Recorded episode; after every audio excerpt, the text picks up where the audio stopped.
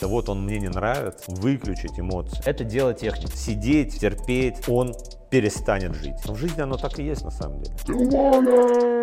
Постоянно думаешь о том, что нужно увольнять этого сотрудника или не нужно увольнять этого сотрудника, как уволить сотрудника, может быть там будет какой-то конфликт. Сейчас я все расскажу тебе и разложу по полочкам. Погнали!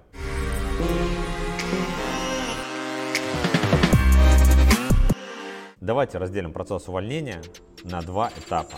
Первое – это принятие решения об увольнении. И второе – сам процесс увольнения, когда уже сотрудник оповещен, и там происходят какие-то процессы, условно, кадрового оформления. Вот вторую часть процесса я предлагаю сегодня не трогать, потому что с точки зрения кадров, как происходит увольнение сотрудника из компании, это дело техники. Давайте сегодня разберемся с тем, что происходит в головах у вас и у сотрудника до его увольнения. Первое, что хочу сказать, это что сотрудника увольнять в целом достаточно хорошо. Почему происходит увольнение? Потому что что-то не складывается по разным причинам, по множеству причин. Есть какая-то несостыковка между местом, должностью или руководителем и сотрудником. И вот сотрудник, если его не сковырнуть, он, возможно, будет сидеть терпеть на этом месте, чтобы ему платили зарплату, просто из-за страха того, что там ему завтра не на что будет жить. А когда есть сильный руководитель, который не боится принять на себя ответственность по освобождению этого сотрудника от занимаемой должности,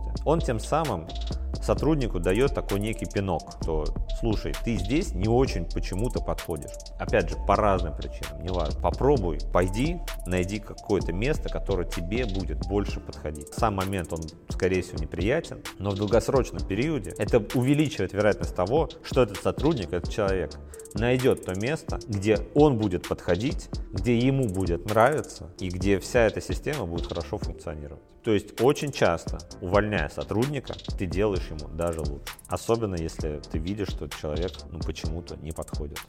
Пункт номер два. Работа – это определенный тип взаимоотношений между да людьми. И тут я рекомендую вам выключить эмоции. То есть не увольнять, типа как в фильмах, типа «ты уволен!». Слушай, это процесс.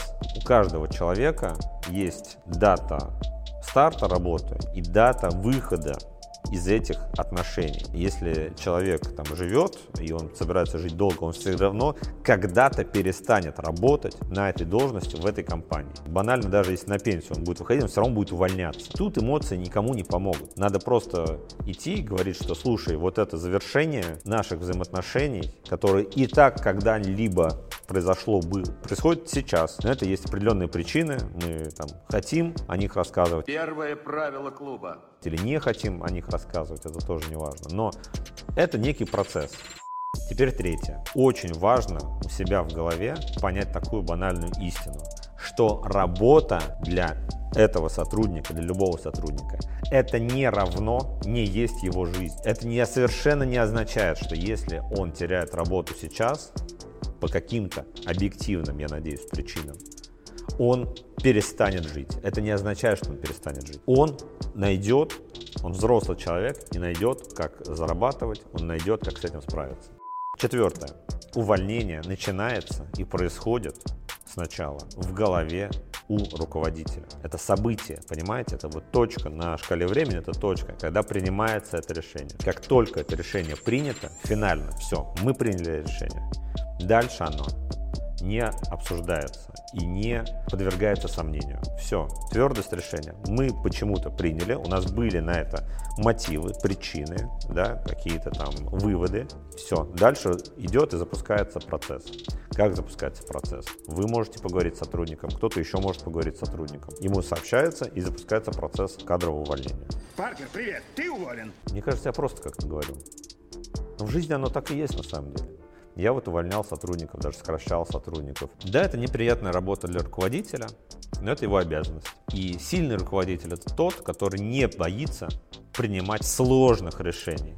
Это непростое решение для руководителя, да. Но когда ты обладаешь определенным управленческим опытом, ты не боишься сложных решений. Ты всегда понимаешь, для чего, для улучшения, во имя чего ты это делаешь. Потому что увольнение, ну, как бы не происходит просто так. Ты понимаешь, что либо ты найдешь человека, который поднимет тебе гораздо выше показателей на этой должности. Это значит, что ну, ты реально через увольнение влияешь на показатели в своей компании. Либо ты исключишь какой-то негативный эффект от, от этого человека, и тоже ты все равно реально тогда влияешь на показатели своей компании через увольнение. Когда вы заключали договорные отношения, да, рабочие отношения, он сам по обоюдному согласию согласился работать, а теперь, когда он лишится работы, это его ответственность там, разобраться в своей жизнью, что он будет делать дальше, как он будет устраиваться на там, следующую работу, на другую работу, что он будет делать.